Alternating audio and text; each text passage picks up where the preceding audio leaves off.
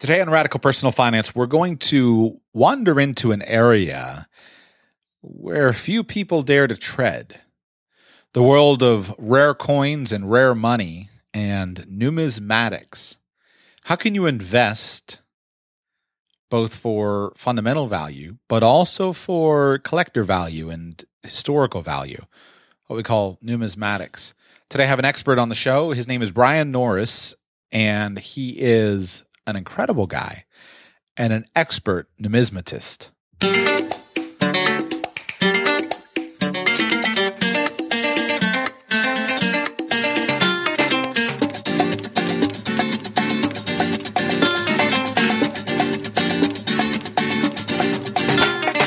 Welcome to the Radical Personal Finance Podcast. My name is Joshua Sheets, and I'm your host. Thank you for being with me today. Today's going to be fun. I've never heard this talked about on a mainstream personal finance discussion. I've never even heard the subject of numismatics talked about, even on kind of far out fringe uh, podcasts or things like that. And I've never had the opportunity to speak with such an expert. Sit back, relax, and enjoy a discussion of rare and ancient coins and money as part of your portfolio. I first met Brian Norris. I didn't actually know him uh, but this was an interview I did at Podcast Movement. He came to the Radical Personal Finance Breakfast Meetup, which I hosted there in Houston. Uh, excuse me, in Fort Worth uh, when I was out there a little while ago for the Podcast Movement Conference. And he came to it and he had, he, he didn't know anything about me or radical personal finance. He was just browsing Twitter and uh, came across the hashtag and saw my invitation and decided to come down. And I'm really glad he did. We talked for a while over breakfast and then I immediately invited him on the show. And that morning he came on it was a very, very cool experience. I'm going to get right to the interview, but enjoy this one. I hope you learned as much as I did. Brian, welcome to Radical Personal Finance. I appreciate you being with me today. Glad to be here. Thanks for the invite. I am glad to have met you here at Podcast Movement because the subject of your expertise is something that I've been wanting to bring on to the show. Uh, and it's a discussion of numismatics uh, especially collectibles, collectible coins, and other artifacts of money. Give us just a quick introduction. Who are you professionally, and what is numismatics? It's an unusual word for many people to hear. It is. Um, well, my name is Brian Norris. I'm a specialist in world coins and world banknotes. I started studying ancient coins, and that led into the more modern stuff and, and the world uh, currencies. Mm-hmm. Um, as far as the study of numismatics goes, everyone has kind of a different definition of that.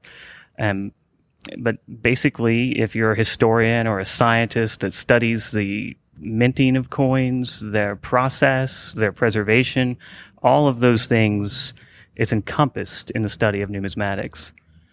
Yeah, it's it's an interest for me, uh, but I'm ignorant in it, and so I think the the study of precious metals and coins is interesting. I'm more involved. I own some bullion coins, some gold bullion coins, and some silver bullion coins, but I've never gotten into the you know the the more valuable types of artifacts. And frankly, it just scares me silly because if I have something that's, if, let's say I have a coin and I have a gold coin and it's a one, it's basically one ounce of gold. Well, it's pretty easy for me to feel, as long as I'm confident of its genuine nature, it's pretty easy for me to ascribe a price to it. I can go online, I can check the spot price of gold, I can figure in whatever the dealer fees are on the, the bid and the ask spread for mm-hmm. the purchase or sale of that coin. I might be able to figure out the premium, uh, which, you know, with bullion coins is usually, there's a little bit of a difference, whether it's a Krugerrand or a Maple Leaf or a, an American Eagle or what year or whatnot. But when you start getting into a Spanish doubloon, yeah. I'm a little uncomfortable. How did you get interested in the subject originally? Well, I, on a on a personal note, I wanted to do this full time. I came from a, a, different background entirely, and I wanted to do something that was unique and gave back to people. Okay. And so I knew I had to be valuable to do that. And so I thought, okay, well, these guys with all their U.S. coins and their uh, U.S. old collectible dollars and stuff, they don't need me. Mm-hmm. So how can I make myself usable and as an asset to them? And so I realized that these old school uh, coin dealers uh, and historians, uh, museum people, they didn't know a thing about it, and it was all out there. Um, you've got, uh, as an example, you've got, um, and I'm going to swing back around, so this totally makes sense. Yeah. I have a tendency to go off on tangents. You're a historian, of course you do. All right, so I, I've heard different numbers on this, but I'm not sure which one's correct. But I know it's happening, and the numbers are something like you know 2,000 to 5,000 uh, World War II veterans dying every day. Wow. I'm not sure if that's accurate or not. I know they're dying every day. Right. And every one of those guys has a pocket full of stuff that he picked up in the, out of the mud uh, when he was coming back from the war. And that generation also it had it instilled in them to save. You know, um, have you ever seen those little collectible books of uh, where you pop in a penny or Yes. a nickel? Those were invented in the Depression, and uh, that tells you a little bit about the generation that came out of that time period they were the type where every penny counted. And that's why so many collections now are coming to light. So, going back to the original question, you, you're wanting to know for you and for your listeners, how do you know the difference between something that's really rare and something that's not? Right. I think that was the original question, right? Right. Good. I go, I'm on track. That plus also how you got involved in the How I got involved. But Okay. keep going with with how So- you know it's something rare. Well, um, how you know something's rare is based on three things. And I, I think we talked about this this morning. And this is just some advice that an old school coin dealer gave me years ago. He said, the way you know, it's only three things that matter. How many were made, what condition it's in, and who cares. You have a good combination of those three things, and now you've created value in something. And going back to value, when I decided that I wanted to do this in the way that I'm doing it, I wanted to be of value to others. And I knew that I could develop expertise in world coins and currency, specifically ancient coins. That was my first love right there, ancient coins. To hold something in your hands that's 2,000 years old that you knew was uh, a part of the development of currency and coins as it is today. Right. It was really extraordinary, and you can still do it, and and within reason. You would think that uh, you know a two thousand year old coin would cost you thousands of dollars, but that's not entirely the case. Um, have you ever heard of uh, a widow's mite? Yes. Okay. Biblical reference there. Yeah. Oh, well, the widow's mite um, is only one of two coins that circulated during ancient times, the smallest denomination that was circulating at the time. Historians have gone back and figured out this is the only coin, one of these two types of coins, is the only coin that could have been used to teach that lesson at that time. Wow. It was um, there's uh, a few different uh, rulers at the time, but the one that they suspect was a coin minted by Alexander Jannaeus. Okay. Um, it was just a small, almost indistinguishable piece of copper. Wow. Yeah. Now, a really cool thing about those is that uh, they find these um, ancient uh, settlements. And what happens is when they go in, they've been able to piece together the history of the settlement by where and how they find the coins. So, for an example here, whenever they found like an ancient uh, Jewish settlement, then they would find often in the front door, in the baseboard of the door to the left side, there would be this little hole, a little slot. And as they came home, they would put those coins in there, the smallest coins that they had in their pocket, and save a little bit at a time. And so they find these hoards of these things, and they're always in the same spot. That is so I- cool. It is cool, and and they figured out after a while, like, whoa, wait, there must be something here. You know, we keep finding these in the door jamb. You know. And always in the same spot, and and they just it, it was like the ancient version of the modern penny jar Wow. and and and and that has carried on from generation to generation that sense of saving uh, since ancient times That was in uh, the Jewish culture where they had the the uh, it, in that specific location. That was a Jewish culture. well specifically um, now I, this part i'm i'm not ancient jewish coins are just a, a area of study entirely uh, on their own i mean you could you could never exhaust it um, but as i understand it it was uh, jewish settlements under roman control Okay. So it could have been passed on prior to that, you know, but it was those coins that were minted um, when they were in the Roman areas that ended up being found there most of the time. The reason I was uh, probing is because on my list of podcast ideas, one of the subjects that I'm interested in, I haven't researched it, but I'd love to find somebody who's an expert, is why Jews have a cultural reputation of being good with money uh, mm-hmm. and being thrifty. Now, you could talk about it being good with money, being thrifty, being parsimonious, whatever label you want to apply to it. But uh, Jew, the Jewish culture, Jew, Jewish businessmen have a reputation of being good with money. And I've always wondered why that is. I've always wondered what the historical, cultural heritage is. I've wondered what the Jewish uh, parents teach their children that may have been different. Uh, and so it's interesting to hear a reference like that uh, in archaeological findings. Well, I've got another one for you, and this is actually really cool. And I can't remember this guy's name, but I know that he's a, a rabbi, he's a modern rabbi. And I was listening to an interview with him, and he said that the ancient Hebrew word for money is exactly the same as the ancient Hebrew word for blood. Interesting. It is because what you do with your life right. is what you do to earn money. Fascinating. Um, and uh, I've got a friend that does some really great. Um, he does some really great uh, presentations on biblical coins, and he told me uh, an even more interesting fact. It goes to uh, like it, it, connects to prophecy in a way, and, and I'm probably just really messing this up when I retell it, but it's so cool. I'm going to tell it anyway. But the, the um, ancient Hebrew calendar year was based on three seasons. And let's say that me and you were out like working in the field and, you know, you're handling my ox and then he gores you and kills you. Mm-hmm. And you're working for me. Well, according to ancient Hebrew law, uh, I would have uh, taken care of your family. Right. I would have given them a year's worth of wages for you, you know, because you couldn't do it. Right. And that's how they took care of each other. So, from what my friend tells me, is that those wages were 10 pieces of silver for one season. So for a year, 10 pieces of silver times three seasons would have added up to 30 pieces of silver. Wow. And 30 pieces of silver is the value of a man's life as established in ancient Hebrew law. Wow.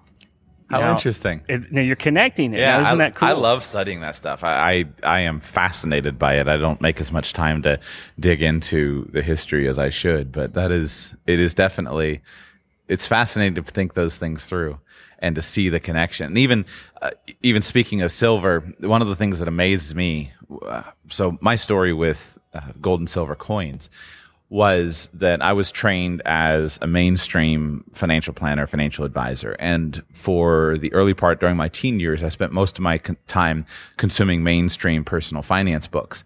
And when I started to, um, when I started to uh, dig into finance a little bit deeper, I had a, uh, client one time who started talking to me about gold and silver.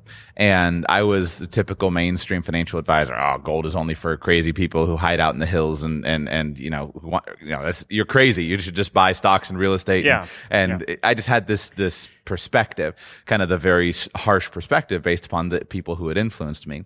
And he gave me the example of the value of gold and silver. And he gave me the historical example of silver, uh, a man's day's wages. And I don't remember the numbers. Feel free to comment.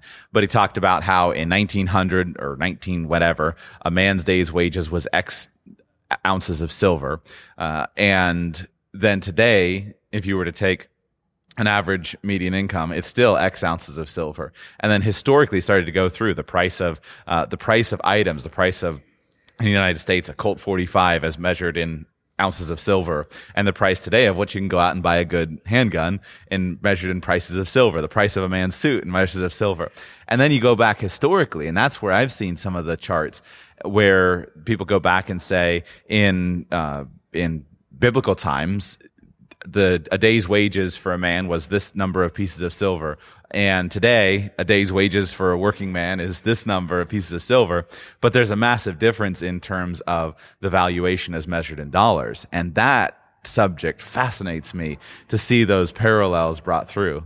Oh yeah. And and it's really hard to refute because when you look at the numbers it, it does add up. Mm-hmm. but here's the thing.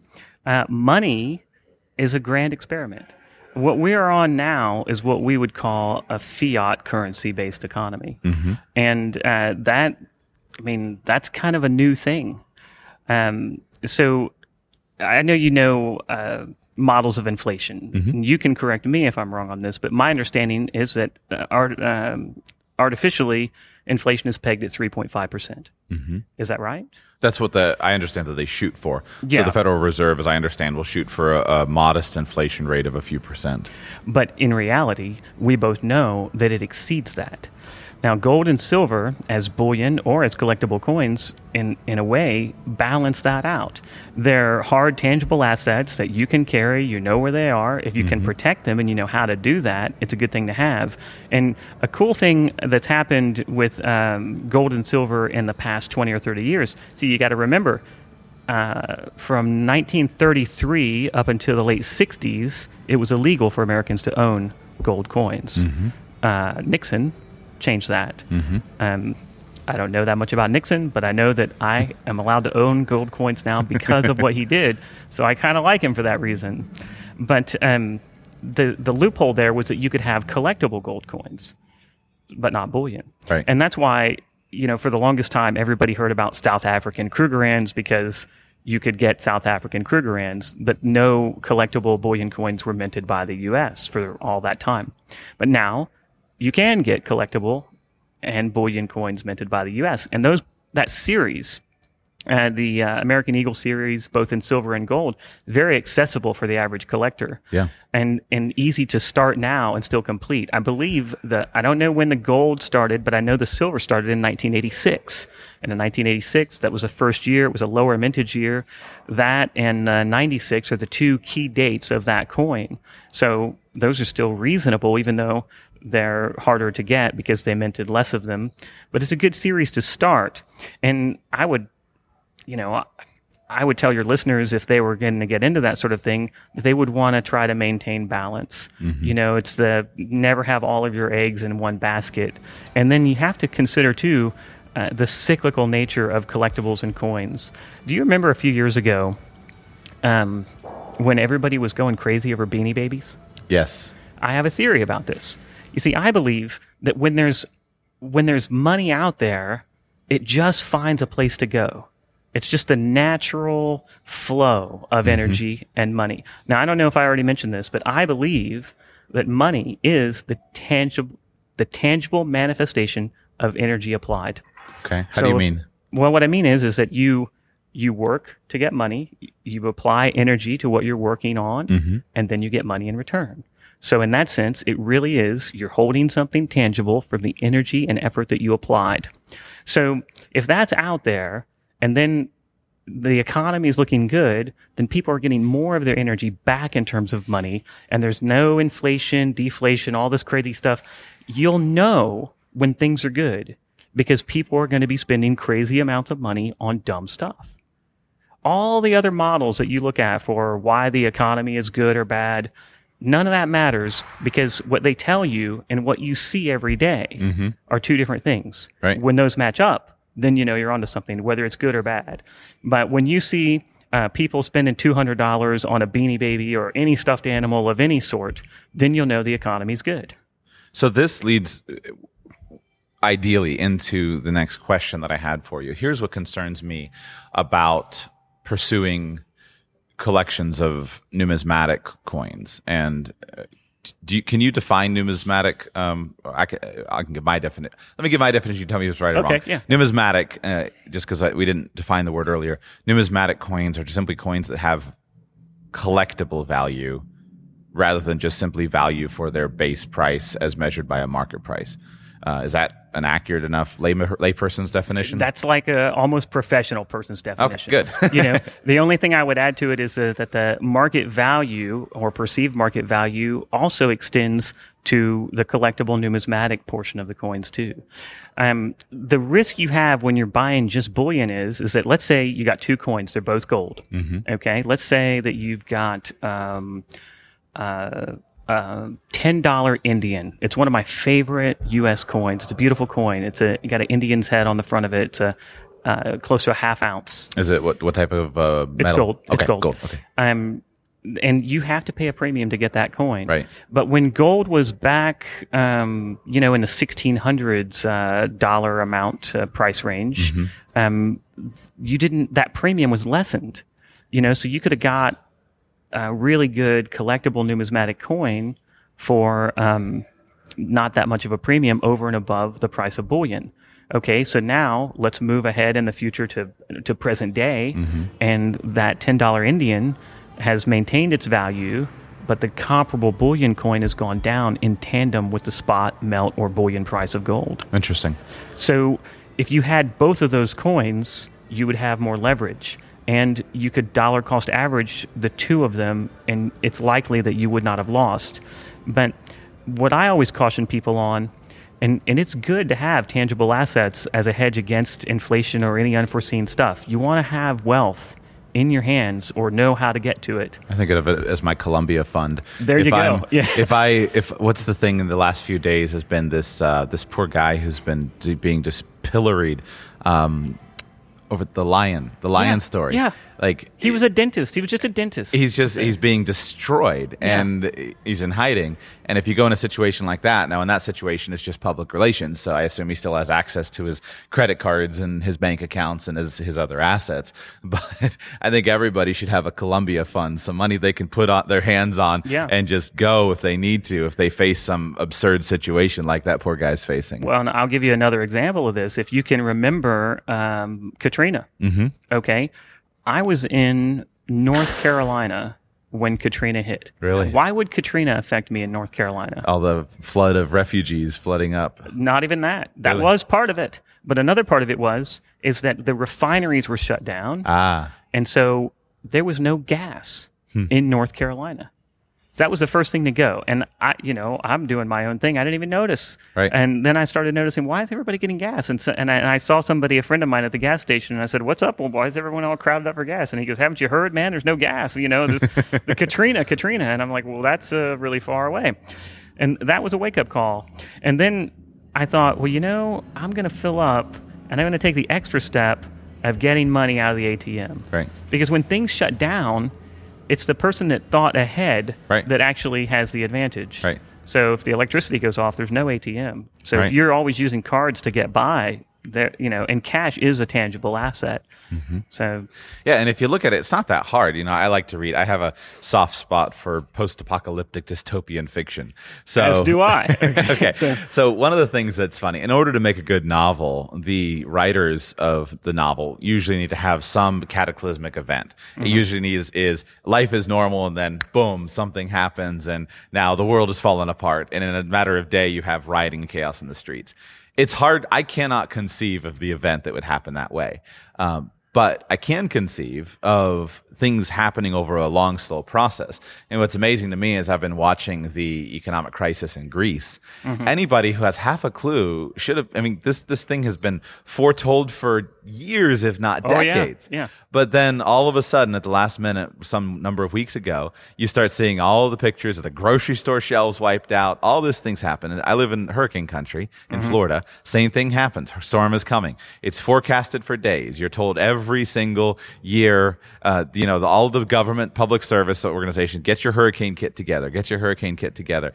Every single year, they're yelling at you. Well, storm's coming. Nobody does anything. Nobody does anything. And then the day before, boom, plywood's gone. The stores are white clean. It's just, it, it's like, you don't have to be that, what's, what's there, clairvoyant? You don't have to be that much of a great prophet. Just don't, you know, just at least be a few hours beforehand and you're yeah. good. Oh yeah, and they even have pictures on the on TV like here comes the storm. It's that red Right. area with a purple dot in the middle of it. You want to get out before that comes in. Yeah, you're totally right about that. And you know, going back to some uh, ancient coin talk here, this is a cool thing. There was a period of time, and this is during the Byzantine Empire, where they thought that Jesus was returning every day. And one of the rulers at that time got wise and he goes, wait a second, I'm not putting my image on the coin because everything belongs to Christ the King. So he put Christ on the coin. Really? And that continued from ruler to ruler for a period of nearly 500 years. And there's an entire class of coins that you could collect just with that on it. And it has Christ holding the Gospels on one side of the coin, and on the reverse of the coin, it would have uh, either his name in in uh, you know that time period they they wrote it uh, kind of a weird mix of Greek changed into Byzantine mixed with Roman, but it was Basil. Okay. Uh, and um, then you would have like a cross on some steps, which we would refer to as the cross potent, and um, and it was they didn't even know this. This was uh, lost to history, and uh, there was a woman who was a, a numismatist, and she noticed that there were uh, had similar attributes, and she actually put all the anonymous follis. That's what they were called. Um, uh, you spell follis uh, F O L L I S or E S, depending on the time period and the language. Um, but that you could make a really cool collection just of that particular series of coins, and they would all be somewhat the same but different. And they only know who minted them because of the differences in the coins, and it was that lady who went back and put them in different classes. Wow. Yeah. What uh, what image did they use? Like, what did the image of Christ look like on those coins? Because that would have been closer to the time of his life. Oh well, Is it anything like the modern representations that artists use, or is it radically different? It is, and here's a really cool thing, and this comes from kind of my historian background.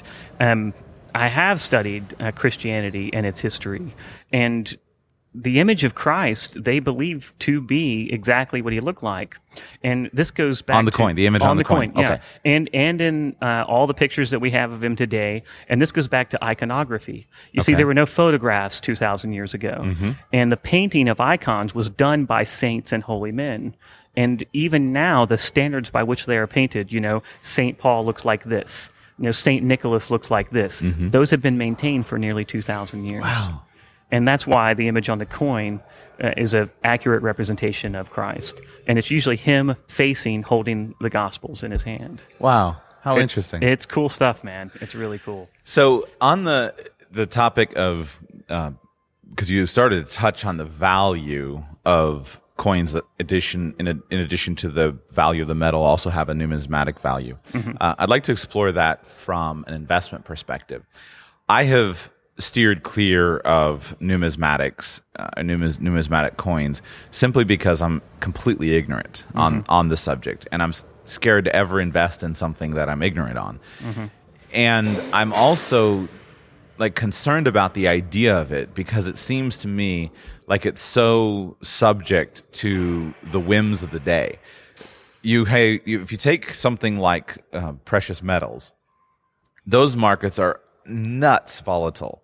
Like just all over the place. It- it's it's hard to imagine a more volatile market. I'm, I, I can't remember if there is. I'm trying to think. But the precious metals marketplace is extremely volatile in terms of spot price of gold or silver or i mean the other one's platinum palladium whatever people want to get into and they're also subject to the pressures of the commodities markets and their various uses, whether that's the industrial uses of silver or whether that's the fact that um, Chinese people want to pile up gold coins and Indian fathers want to buy gold necklaces for their, you know, for their daughters, for their dowry. And fear. You got to remember Right. they're subject to fear. Right. And then you get into this world of uh, inflation, deflation, and you get into a time when, you, know, the, the currency system under which we live, you have the Federal Reserve uh, expanding the currency base, and then you get the TV commercials of buy gold right now. Yeah. And then the, the, the, the um, market, the, the, the people, just the average citizen, the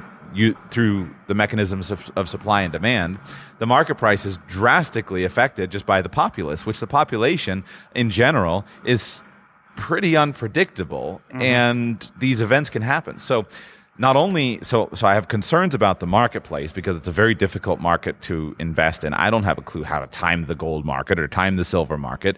And then I go to the world of collections and I'm like, I don't know what what is valuable something how is who and then I think who is the person that's sitting down and buying a buying a collection of coins that's centered around the Byzantine Empire's representation of Jesus Christ. Yeah. And so it's just such a daunting perspective to me. I just I, listen, okay, I can see the value of some bullion coins in my personal portfolio, but let me just stick with commodity bullion coins and and just because that seems feels safer to me that's a preamble to simply say this. What do you see for an educated investor, not super educated, but just somebody who's knowledgeable? The, the, the listeners of this show are not your mainstream buy gold because the 30 second commercial on Fox News says to buy gold. Right. What do you see as the role of numismatic coins in an investor's portfolio and in their financial life? Well, that is a really awesome question. Here's what I would say. Um, you got some things that are working for you and your listeners in that sense. See, things have changed in the hobby. We still refer to it as a hobby because it is a very small segment and people don't really like to talk about numismatic coins as investments because there's some iffy gray area there. I mean, there have been some bad seeds back in the 80s and 70s, you know, when the perception um, of the public of uh, uh, the perception by the public of coin dealers uh, was different, you know, and, and, and justifiably so. You know, I mean, these back in the 70s, you know, I've seen pictures in magazines of old school coin dealers, and they're like fat, balding guys with Hawaiian shirts, you know, and big collars and gold chains and hairy chests, and you know, and, and now it's a totally different thing. Um, now it's it's it's the realm of the consummate professional. And that all changed, I'm going to say, in the mid to late 80s with the development of third party gravy. You're going to have to edit that. Okay. Let's go for it. It was a real okay. show. Third party grading? Third party grading services. Okay. Okay, so um, when when someone got the idea, and it was a bunch of coin dealers Mm-hmm. that didn't like the way that they were perceived, they thought we're going to develop a way for the public to buy coins confidently, Right. Because you know, just because you think it's one thing doesn't mean it necessarily is. And so these services developed, and now they're very strong. Now you can go to a major coin show or a coin shop, and you can ask for a coin that has been graded by a certification company and feel confident that the coin you're buying is the coin that you're buying. And you can check auction records using your phone. I mean, you've never had more access than you do now to buy with the right knowledge. And, um, and then you can see if you're getting a good deal on it. And you want to try to get a good deal on everything you buy, but um, you also want to buy something that is in sync with your passion. You know, we were talking about biblical coins. That was one of my early passions. I still love them, still have a collection of them. And if you're building a collection with thought and purpose, it's going to create, maintain its value as you are working on it. So while you're putting them away, looking for upgrades to the collection or looking for um, the missing pieces to it, it's building value while you're not even working on it. Um, and then as you add to it, it becomes more substantial and harder to put together. But why is it building value? Because that's the that's what troubles me. So I get the the the perspective of collection. As an example, I was born in 1985. So when I Mm-hmm. learned that silver eagles were born, uh, excuse me, uh, were first minted in 1986, I thought, oh, that's really cool. Yeah. I'll just put a collection of silver eagles from each of the calendar years for each of my life, and then every year I'll buy another silver eagle, and just that's kind of Joshua's age collection. And then for my kids, same thing. All right, so I have a daughter that's born in 2015. I'll, this will be fun. I'll put a little collection together because one of the benefits of physical coins is they're just kind of cool to hold. Even if it's a bullion coin, the first time you hold a one ounce silver coin or you hold a one ounce gold coin and it's just something tangible and Yeah. it's pretty to look at. The designs are pretty. And that's something that's missing with, you know, my credit card transactions or Oh, yeah. my, you know, the dollar bills. They're just not that interesting. Or the um, uh, the the statement from the IRA, you know, Right. My quarterly statement. yeah, you don't get that same Right. thrill. And uh, let me tell you, when you are holding a coin that is 2,000 years old, and you think about all the places that it's been, Yeah, I can I can see the value. Like I get that, and I never got that. Um, in you know, when I went out and forced myself to buy my first coin, it was just simply like, all right, I'm totally against this, but I don't have any rational reason to be against this. Right. The perspective of doing this from an ideological perspective, I understand the arguments, but just to say, well, at this point, I'm convinced one of the truths of financial planning. If you ever, if you ever make the statement, never do this, like never buy this investment, you probably just simply are ignorant of the realities of when that might be a good investment. And that was what I realized was the flaw in my thinking was to say don't buy gold is stupid. Yeah. Because a lot of people have made a lot of money trading gold who were tuned into the gold market. yeah, So, but staying focused on that was why I went out and forced myself to do it. So I can get I and and and it was a very different experience the first time I held, held a even just still bullion coins, but looking at coins from different mints where they just make these different designs and they're just uh, artwork. It's still pretty cool to look Oh, yeah. at the different designs. Yeah. But I don't know how would I judge other people's desires. So if I put together a collection of coins under a certain theme, how would I even know that that would be attractive to somebody else? Okay, this is really cool. I have an awesome answer for you on this Okay. question. You'll know because of what you're paying for them. Because you can't put a collection of anything together without studying what you're into and learning its market value.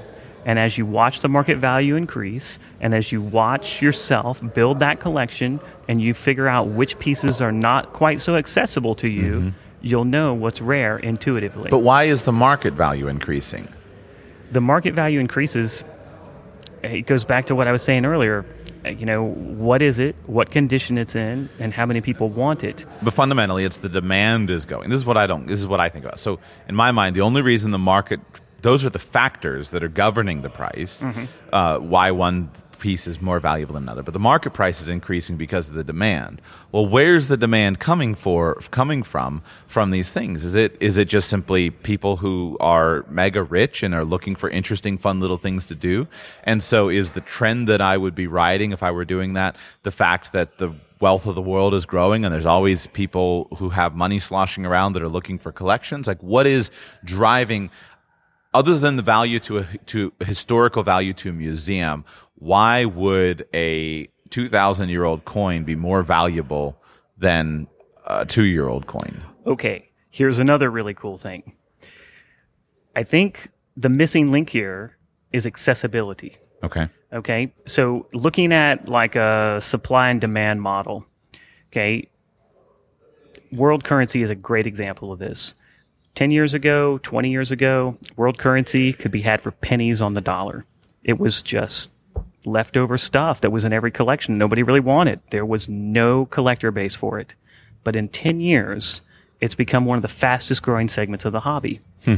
Um, and that is uh, an indirect result of things changing in the world. It's the interweb, man.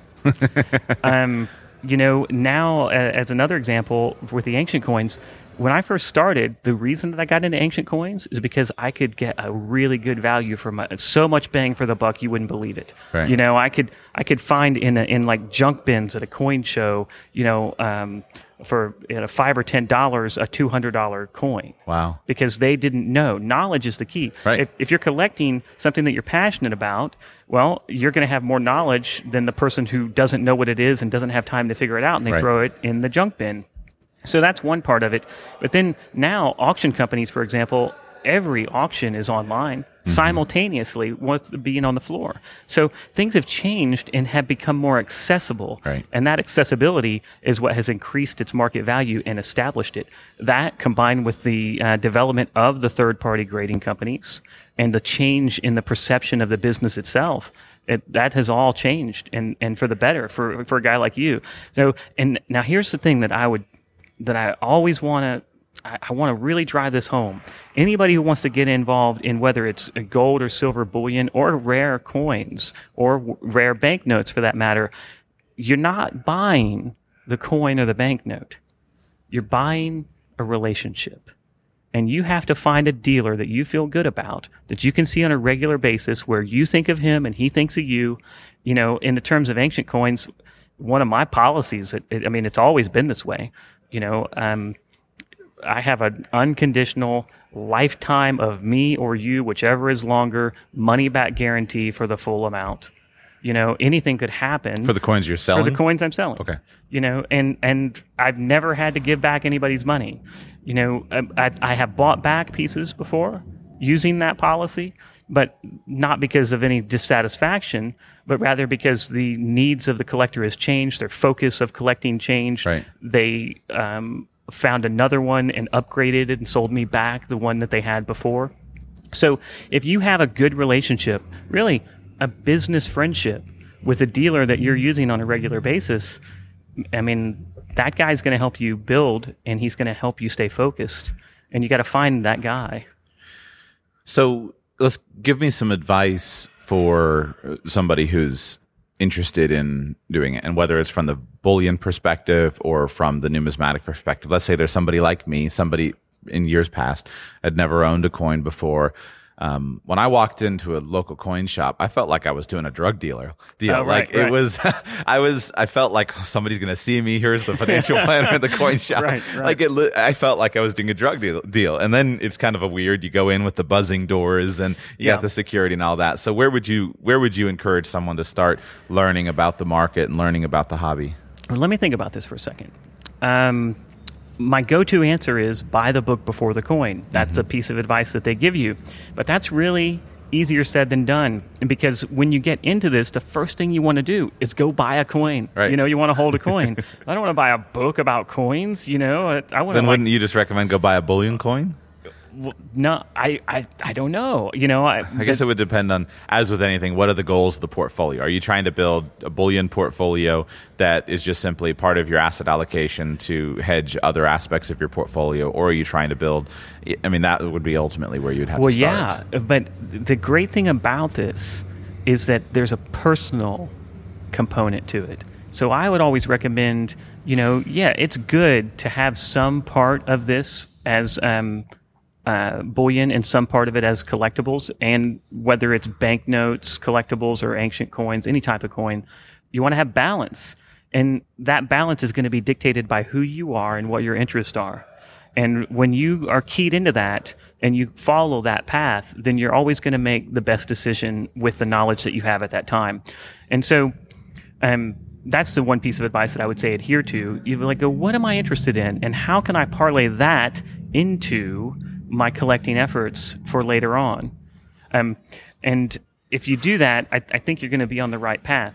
Now, going back to the buy the book first stuff, sometimes you don't even have to buy the book now. There are numerous auction companies out there. You can go online, you register on their website, and the next time there's a big auction for that particular type of material, whether it's banknotes or world coins, US coins, well, you'll get a notification that the auction's coming up. They'll probably send you a catalog. And the catalogs are such a great, great source of information because these auction catalogs are designed to sell.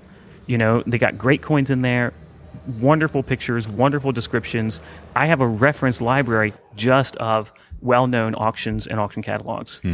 Um, and some of them have been so well established as the go to resource for a particular type of material that the auction catalogs themselves are out of print and are, are, are worth uh, several hundred dollars just as a reference piece.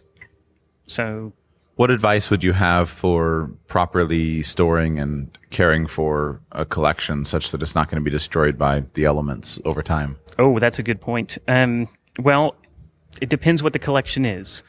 I I believe everyone should have some sort of safe at home, but you can't let everyone know that you have some sort of safe at home. So you need to have um, some way of protecting whatever you have. But if you can't get your safe at home or at your office, and it would have to be a good one, um, then your second best choice would be a safe deposit box in a bank.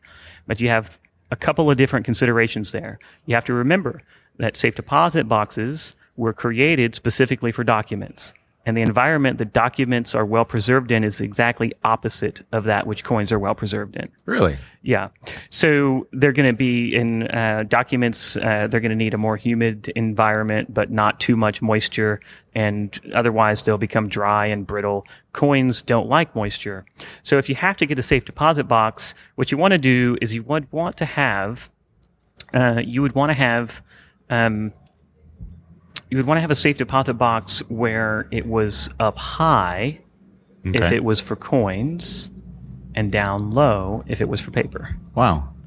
So and and I think that for a couple of different reasons, but the main reason is there could always be a flood, Right. and the uh, safe deposit boxes are often in the basement, and so the paper would be totally destroyed. And this is such a apocalyptic way of looking at this, but I mean, it's just you have to think of every contingency, Right. And the paper would be more likely to be destroyed by water damage and mold than the coins would. The coins, especially gold and silver, are very non-reactive. Gold is, is one of the most forgiving metals. It's soft. You have to be very careful not to scratch it. But as far as uh, um, reacting to the elements, gold is one of the safest forms of metal to invest in, far more than silver. Silver is going to tarnish and change and become weird colors. Gold uh, won't do that. Uh, there was a flood, and this is why I'm thinking of this. I, I just seen a picture of some gold coins that were in a flood, and they were in uh, third-party grading holders. They put them in these special holders so that the grade is what it is, and it can't be taken out of the holder. And th- they were just black.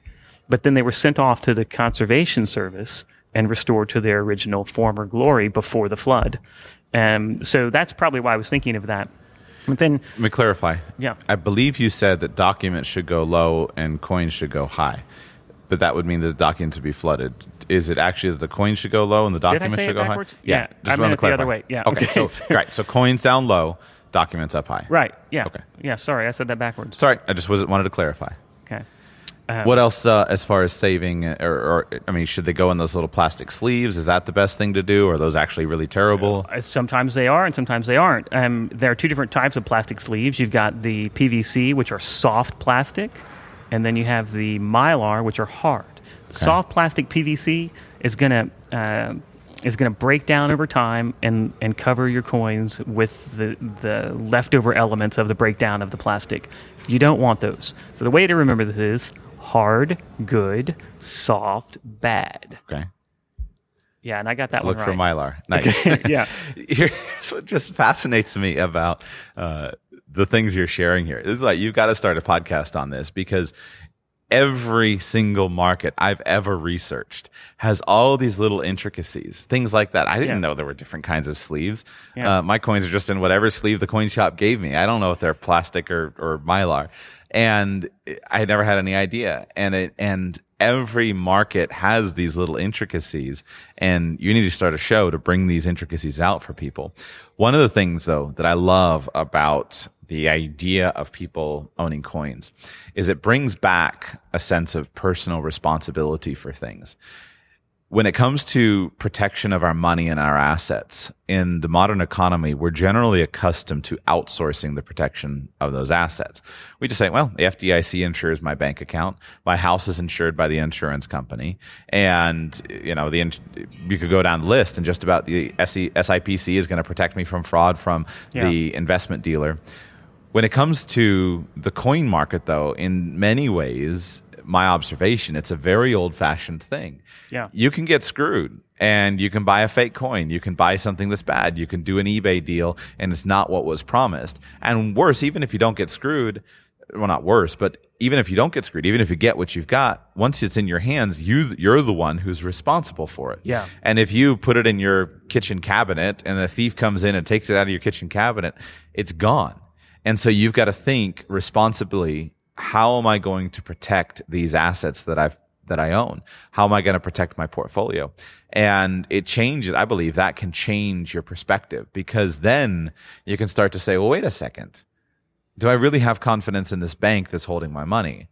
And wait a second, do I really have confidence in this insurance company that's insuring my asset? Yeah. And I think that's a really healthy perspective for us to care about our money. I have found, I have been shocked in financial planning. One of the things that just most amazed me was how trusting people were of me. Now, I worked very hard to try to, number one, be trustworthy. Right. Number two, convey that trust through open communication. And yes, every financial transaction is ultimately based on trust. We have to trust each other. But I was just amazed at how people would uh, would affect large financial transactions with not without much due diligence. Mm-hmm. And if and I just thought we need to do a little bit better job of doing due diligence and taking responsibility for our lives, taking responsibility for our assets, trusting, investigating, digging into things. Because the best business relationships are going to be based on trust, but not blind trust, on verified trust. Yeah. And when you go through a due diligence process with a prospective business partner and you've searched things out, if you had a good relationship before, you're going to have a better relationship afterward. Yeah. Instead of just saying, "Well, I'm not going to bother the relationship by trusting." Trust but verify, and I love that aspect of physical. Uh, Oh yeah, assets. it's great. And in fact, I'll tell you a really cool story. I, I just had dinner with a guy and uh, uh, five other people, um, all of them multimillionaires. And this one particular guy has one of the finest known collections of a particular country's coin. I can't say too much of it That's without fine, giving yeah. him away. Of a particular country, he's got the finest known collection of, of this country's coins in the world, and he's he's well known um, as a uh, his his family owned uh, a large group of chain stores, and so money is not an option for him. And he told me uh, when he started collecting years ago that he wasn't looking for uh, a particular coin; he was looking for a particular dealer. And and I said, well, what kind of uh, dealer is that? And he said, somebody who cares about me that I can care about too. I'm looking for a friend. And um, he's only dealt with two dealers during the entire time. Wow. And it's that sense of loyalty and um, and friendship that can develop in this particular kind of business. And there are a lot of little nuances and intricacies to it. You're right about that, and so many areas that you could get into. And and one of the best things about it is going back to what you said about uh, personal responsibility. This fosters stewardship. You know, you're a steward of history when you're preserving this type of material and that story and and that's a great responsibility. So you have to maintain its integrity. You have to collect with purpose. Um, so, how much time do we have left? By the way, I'm going to ask two more questions, and I want to show you. I want you to show me these. okay, uh, great. Because I want to I want to show these things. cool you, you brought here. some. You brought some stuff, and we're going to try to uh, talk about some physical objects in an audio format. And I'm going to put it at the end here in case it doesn't work. Okay. Um, two, two, two final questions, uh, and then we'll jump to that. Number one, explain the. Uh, explain for somebody who hasn't been to a coin shop. Explain how the uh, the process of buying and pricing coins works, specifically with regard to the bid and the ask. Because although the bid and the ask is common, and most people who are off the street have never recognized it, it happens in stock market. It happens in coin shops, but we don't usually think about that. So explain how the bid and the ask price price, price functions so that the dealer can get paid for their services. Okay, well, this is going to be complicated, but I'm going to throw it out at you anyway. Um, up until just recently, there was one price guide that all the dealers used to get their prices from, and this was referred to as the gray sheet because it was printed on gray paper. But uh, you know, back when the economy started going south, everybody was feeling the pinch. So the people who published the gray sheet opened up the gray sheet to anyone. No longer was it reserved just for dealers. So the average collector can call the people who have the gray sheet, which was supposed to have the wholesale prices listed for each particular uh, US coin with a bid and an ask. Now, the bid was what people would pay for it, supposedly, and the ask was what people wanted for it. What dealers would pay. The dealers, yeah, it. sorry. Right. Just make sure we're Um, talking yeah, about you're the right, consumer you're or the dealer. And it's hard for me to remember. You're that- deal- you- you've worked in the dealer Yeah, side too a long time, So right? Mm-hmm. I don't have to think outside of it necessarily.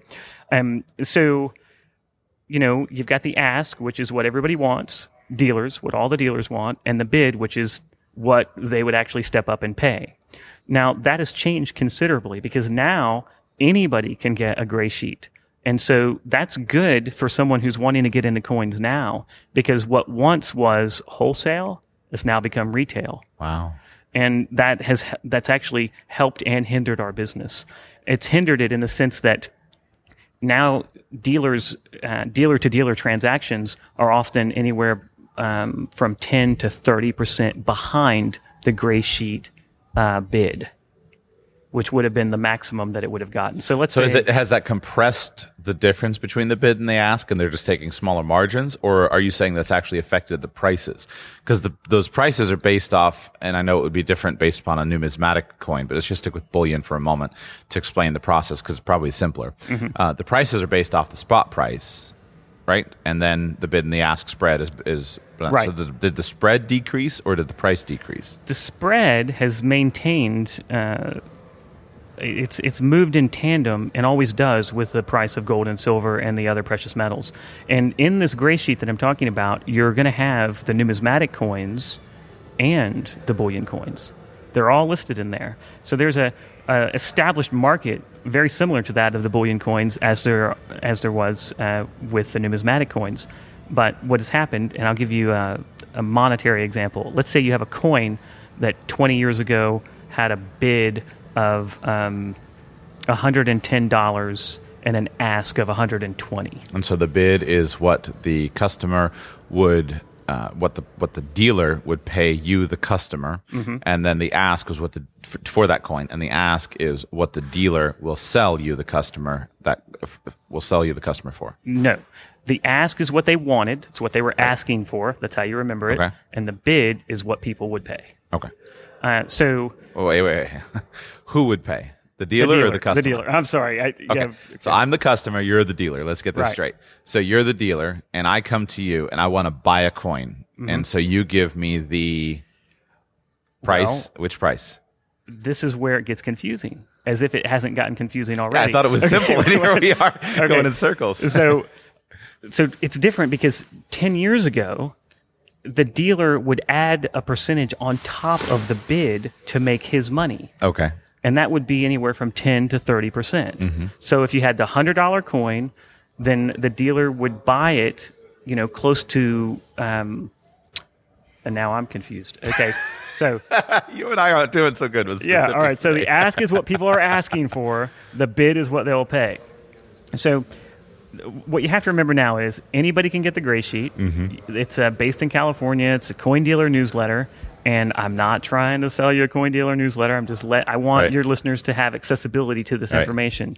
And 10 years ago, they would have paid more for comparable coins if you know foregoing any sense of um, appreciation or inflation you know they would have paid more for the hundred dollar coin 10 years ago than they will today because of the changes in the market and the accessibility of information. And um, that dealer has to tack on what he would want to sell the coin for commercially or for retail on top of the bid or the ask information has been a tremendous boon for investors. I didn't know the market had changed substantially in 10 years. It's neat to hear though, because that's the trend across every market I'm aware of is information has brought greater transparency and greater transparency has brought uh, people, more people being willing to do transactions and has lowered the cost of investing. So whether it's the cost of buying an index fund, mutual fund, or whether it's the cost of buying a coin, um, costs have been falling as as information and transparency comes. So it's an exciting time that we live in. The last question I wanted to ask on bullion coins is uh, specific to. Uh, I'm kind of doing two things with the interview. I'm scratching my itch of my own questions and also sharing some more general information. Uh, I've when I look at coins uh, and I look at the different gradings of prospective coins. So again, keep it simple. Um, majority of my audience is in the United States. So U.S. American gold eagles or silver eagles. Uh, and I look at, okay, I could buy a standard eagle or I could buy a brilliant finish or I could buy a mint or like these, all these different terms. And so the concern there would be, uh, okay, if it if it's worth paying more, then I would consider it. But we get into that world where I'm just totally uncomfortable to deal with. I don't know how to market a brilliant finished coin versus a non one. Can you talk a little bit about that specific aspect of the bullion market and any insights you have of when it might be good to make one choice versus another? Yeah. Um, this I can actually simplify. This is easy. So let's go back to the 1986 Silver Eagle. That was the first year they minted that coin. And you look in the book, and you will have the book because if you'd listened to this podcast, you would have gone out and bought it because you buy the book first, right? And which book? You would buy uh, any book that would have U.S. coins in it that would have their price and mintage uh, figures. Okay. And then you can see that 1986 has a lower mintage than all of the other years, and its value is higher. So that would tell you that less of them are out there. And so if you found one in really good condition, it would be valued for more. Now, the different types of finishes. A lot of this is just kind of marketing stuff by the mint. They're always coming up with new products and new limited edition coins. You Right. know, the big thing now is the presidential uh, wives, uh, first lady coins. Um, and they're Is that hap- the U.S. Mint or the individual? Um, the other U.S. mints? Mint. Really? Uh, I didn't know they and, were. and oh, they're pretty. Um, well, they had the President series, Right. You know, uh, with the presidential dollars, and then they well, let's do a series of gold coins. And they put the first ladies on all of them, and the Jackie O coin just came out, and Nice. and that's a coin that was meant to be kind of like a collector coin but still has its base bull- bullion value. Mm-hmm. But it was made specifically for collectors and in a limited uh, amount. Um, mm-hmm. they only were going to mint a certain number of them so you had to get yours. Now here's what i'm going to tell your listeners about stuff like this. It- you see it coming out and you go this is really cool. I want one of those. Okay? But here's what i'm going to say. Wait it out it's just like um, IPOs. You know, the IPO comes out, and that's a you know um, the first offering of the stock. It comes out, and then everybody wants it, and so the price is way up. And then after a few months, everyone who has it has got it, and it's starting to come back down and stabilize. The same thing happens with highly collectible and desired coins, especially when they're new modern mint products. That coin comes out, big debut, everybody wants one, everybody goes and gets it, and it's really desirable, it's really hot, and the price is really high. So going back to building the relationship with your coin dealer, you know, if you have that relationship that you've been working on with him, you know, whether he's your local coin dealer or some guy that you met, uh, you know, at a coin show, or a consultant that specifically deals in that sort of material, you know, if you tell him in advance, this is coming out, I want these, and I want it after the price is stabilized, well, he's going to do that for you. Awesome. Yeah. Show me the. Uh, I'm excited. Let's get to the stuff that you brought to show me. Oh, okay, this is really cool. And we were talking about um, we were talking about hyperinflation a little bit earlier, and I brought you some examples of early and modern hyperinflation. I'm going to put them in two different stacks and just show you. And this is something really cool. What what I'm showing you right now that is what we call an AMC. It's an Allied Military Certificate. It was used to pay the troops in France after we had liberated France. And if you look at the top of it, whoever had it wrote what it Worth was worth. four cents. It was Yeah. worth four cents. So this is a square bill, almost like a half of a two dollar bill of a cheap, um, cheap light paper. Feels Mm-hmm. like to me.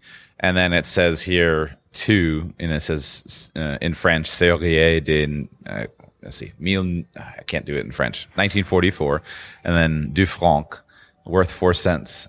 Interesting. Yeah. Now it doesn't say worth four cents on the Right, right, right. piece. Excuse me. That's a The- note that maybe somebody has written on it. You know, a serviceman obviously Right. in 44 had it and wrote that on it so he could keep track of it. And I find notes like that from time to time. Um, the cool thing about that is, is that paper does feel cheap compared to what we use Yeah. today. But that paper was printed in ultraviolet inks. Really? You put that under a black light, it'll light up like a Jimi Hendrix poster. That's cool. Why? It is cool. Why was Uh, it? It was anti-counterfeiting device. Okay. And and um, uh, watermarks. You know what a watermark Mm-hmm. in a bill is? You hold the bill to the light, you see the image of the president in the in the empty space. Mm-hmm. That technology was used in colonial currency. Wow. That's how old the watermark had no technology is. Yeah. Um, and and uh, Benjamin Franklin he printed some of the first uh, banknotes for the colonial U.S. and um, that uh, paper was made out of hemp fiber and it had pieces of mica in it. And they had developed watermark watermark technology as far back as the late 1700s. How would they? How would they do it? Like, what? How would they actually get a watermark in there? Do you have any idea? I don't know exactly what I, you know, I learned this years ago, and it's one of those little pieces of information that you don't have to go, oh, well, how do I know this is a real watermark? You just know when you see one. Uh, fake watermarks are often applied with glues and things like that. I know a good bit about counterfeit bills and uh, how to how they create them. Uh, not because I create them, uh, but because you don't want to buy them, just like counterfeit coins. And so I've had to study them, and they're out there. Um, but the watermark uh, technology has been around for a long time. Uh, but the thing that fascinates me the most about Franklin's early colonial notes is one of his anti-counterfeiting measures. It just seems to me like it was just this impromptu. Hey, I think I'm going to go out in the yard and pick up a leaf because he, he put a leaf on the back of the note because a leaf could not be reproduced Right. you know all the veins in the leaf and and on each of those colonial notes it was said it, it's written on the notes uh, tis death to counterfeit but there was never a documented case where someone was um, was sentenced where they were sentenced to death but never actually put to death for counterfeiting in the US colonial times Interesting. yeah What next? Okay, so um, uh, let's see. I've got um, some modern. Let's go. Let's do the old stuff. Okay, this is uh, Hungary, 1946. It's a post-war issue. Um, it's a it's a million pangos. Wow. It's a million. Let's see, is that French, un milliard? Nope, is that, it's, it's like uh, a, it's like a Hungarian. Hungarian. You have any idea how to say that? Nope, no idea. Yeah, okay, I see uh, now that that's, uh, it's got a funny looking A. Yeah, um, but uh, A million pagos, you said? pangos. Pangos. And I'm not even yeah, sure if that's mil- how you mil actually pango. say it because Hungary is just not an area where everyone's out there rushing to Right. collect them. And they made so many of them because it was a period of hyperinflation. But it's a really pretty note. And if you wanted to just kind of get your feet wet, you could find stuff like that. Um, that's It's a- beautiful. Yeah, it's blue ink, and there's a beautiful picture of a, a lady on here, a young lady, probably a queen or, or a royal person of some I'm, kind. I'm not really sure. Yeah. Um, but uh, So this was during a period of hyperinflation. So let's see. This was, it says here the date on here is 1946. So would that have been trying to think of other things that were happening?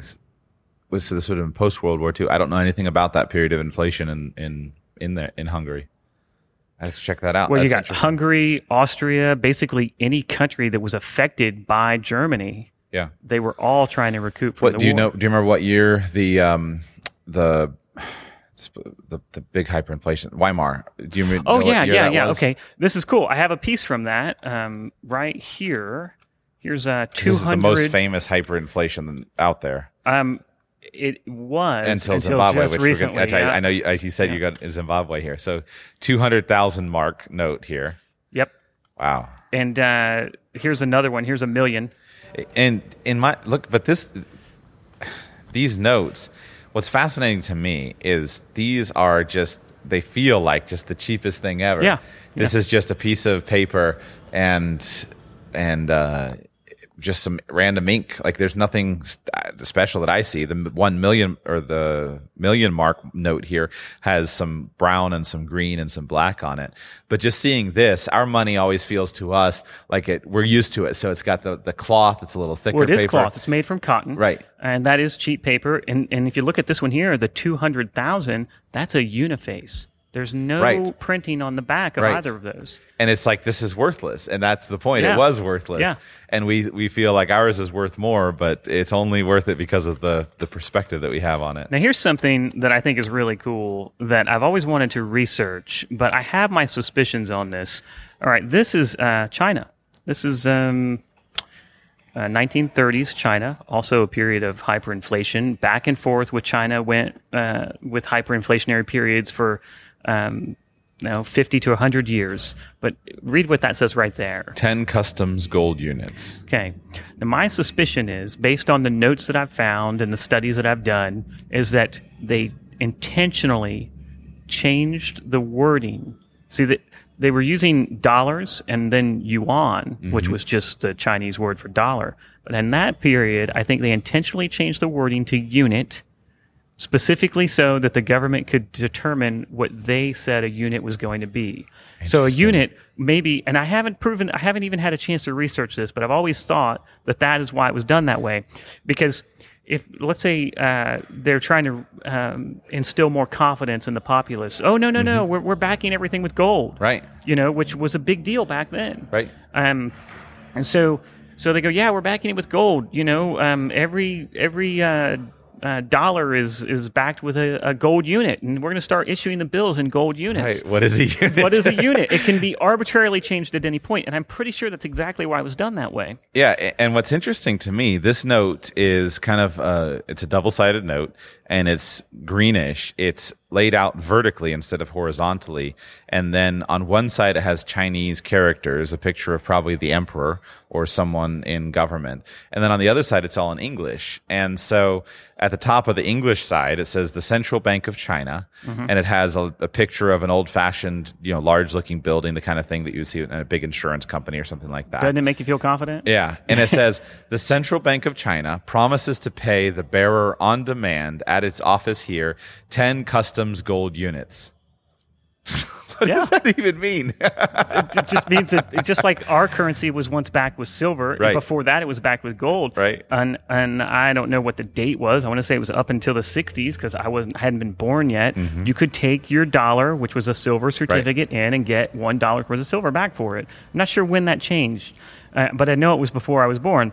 So here's something really interesting about this note. Look all the way down at the bottom and read that right. Yeah, that is, I was going to read that as well. That stood out to me. It says Shanghai 1930, and then at the very bottom it says American Banknote Company. Yeah. Why was the American Banknote Company printing banknotes for the Chinese government? This is fascinating. The American Banknote Company printed notes for hundreds of countries during its run as a banknote printer. And they design the plates. That's why part of them are in English. All of these vignettes, they design that.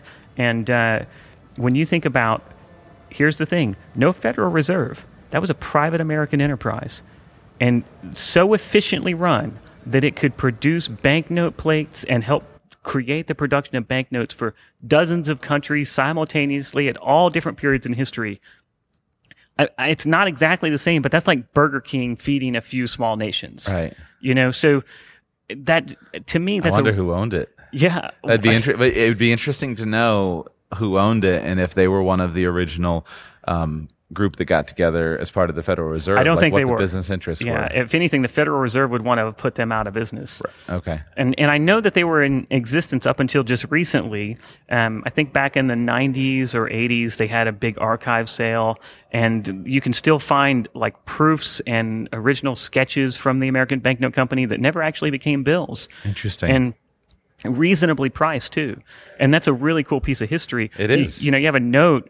Um, let's say if you had that in a, a much higher condition, you know, they made so many of them because again, that's a hyperinflationary period. Mm-hmm. It's only uh, in an uncirculated collector grade condition. and It's only about a thirty dollar note. Okay. In in the condition that it's in, it'd be more like uh, three to six dollars. That's another thing that you want your listeners to know when it comes to conditions about coins and banknotes.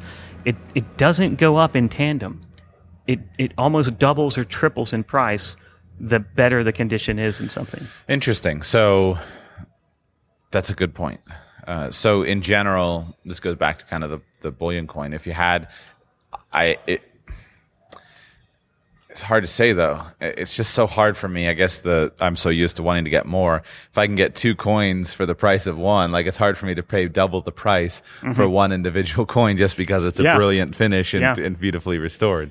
Well, yeah, and, and with the gold being where it is right now, you're in a kind of a good spot because you can still you have to pay a premium just to acquire the bullion coins, and that is based on desirability.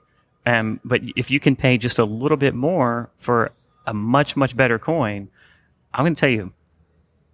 I know this is going long, but I want to tell you how I first started doing gold Yeah. coins. I didn't have money. I had time. I had more time than I had money. So I thought, how on earth can I afford gold coins? I know I got to buy them. I want them, but I didn't have any money to put into them. So here's what I came up with. I started going to uh, thrift stores and flea markets and um, consignment shops. And I found that the price of gold had gone up so much that these things were priced at full retail value, but their melt or spot value was more than what I was buying them for. So I kept track of what I would pay for, and I would go out every. I, I, my day was Tuesday. Mm-hmm. I'd go out every Tuesday, and I would buy. Um, I would go to, and let me tell you, if you're a guy walking into a woman's consignment shop, you're probably the first guy that's been in there in six months. They're going to look at you weird, so you got to get used to that. Um, but uh, uh, maybe it's, I, I'll wear pants now. Back then I didn't, so it's totally different. What did you wear? Got it. no, um, to, but but typically men don't go into women's Right, consignment right. shops, so you're gonna not get the weird looks if you're just going to uh, thrift stores and stuff. But people are kind of onto that game because when the price of gold went up, everybody was looking for it. Mm-hmm. Um, but I was ahead of the curve, so I was doing this before then. And what's happening is is that you're starting to see the we buy gold shops disappearing. Yep. You know, the cycle is running its course, Yep. and pretty soon gold will be at a lower level, but you can buy it because people aren't going to be hearing in the news gold so high, gold so high, and it'll be out there more. And you can find it in uh, thrift stores and consignment shops and places like that. So what I did was I would go out every Tuesday. I'd keep track of what I spent on all of it and silver throughout the course of the month. And and sometimes I would spend two or three hundred dollars on gold, scrap gold. I would take it to uh, my local coin dealer who would buy it, and that would have a value of say five hundred dollars.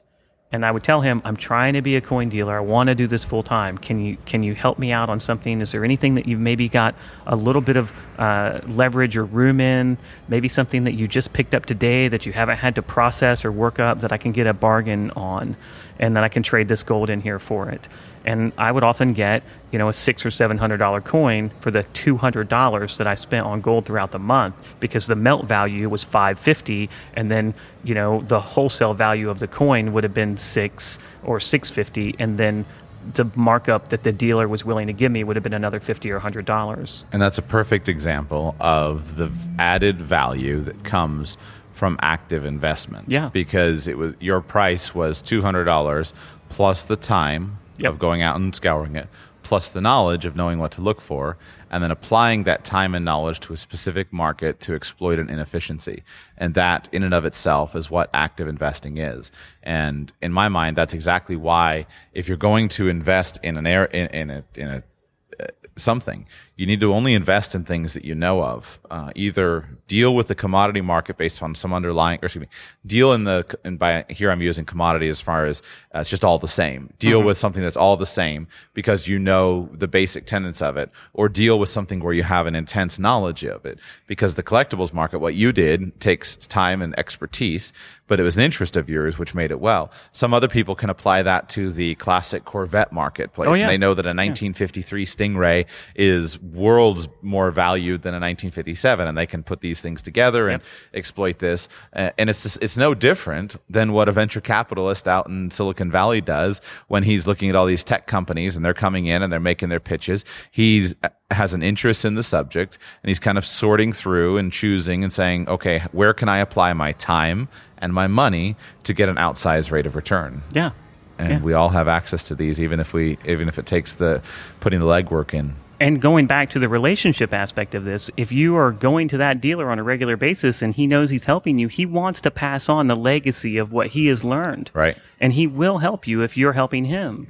You know, a lot of people they go into these shops. I've seen this all the time. I'll be at a dealer's shop and uh, maybe a friend of mine or somebody that I'm just uh, dropping by to see, and a customer will be there, and all they're thinking about is them. They're not realizing the in in the, the big picture. Right. You know, like if I don't support this shop, it goes away. right You know, so there's a big thing to be said about loyalty there. and it's hard to find a coin shop you know i live in west palm beach florida it's a city of a million and a half um, you know palm beach county is a million and a half plus people maybe a million seven. Mm-hmm. um, there are a less than there are a handful of coin shops Yeah. and only one of them that i found is any good Yeah. um, the others i just got a bad feeling uh, You got to trust that too. Right. You know, you walk in there and they got the gold chains and the Hawaiian shirt, Right. then you'll know. right So try finding a stamp shop. oh that's, Now, that's a great example of um, of how the change in times has affected something and made it almost go away. Right. And why did that happen? Well, now stamps are sticky back. Right. So you can't get them off of the envelopes to save them like you used to be able to. And stamp collecting, all the guys that were collecting stamps as a kid, they're they're like in their seventies or eighties now. Yeah. Uh, so they're just kind of dying out. Do you want to look at these? or Pick uh, pick two more because we got Okay. four or five more, but just pick two. Pick two. Pick your two favorites. two favorites. I think I, the ones that I think that you'd be most interested in. Okay, now this this is really cool. Okay, this has nothing to do with what you think it has to do. This what we're looking at is a Philippines banknote. It's a five peso, and uh, this is a relatively modern note. Um, it- they didn't always put dates on banknotes. They would just print the same banknote over and over again, um, and and not really put a date on it. And this is an example of that. But here, look at the back. What you're going to see there is this really crazy bloodletting ceremony picture. Oh yeah. And it's got like a skull and knives, and they're cutting themselves. There's and a then- skull in the middle of a table, and there's a couple knives on the table, and then there's a bunch of men gathered around it, and they've all got their sleeves rolled up, and one of them is slicing his wrist with a knife. Wow. and that's on a banknote. But look behind them. What else do you see? KKK. A banner that says KKK. Look at that. Totally not related to KKK as we know it. I don't know what it stands for, but something, uh, some secret organization in the Philippines that led to the development of the Philippines in such a way as for it to be important enough to be portrayed on a banknote.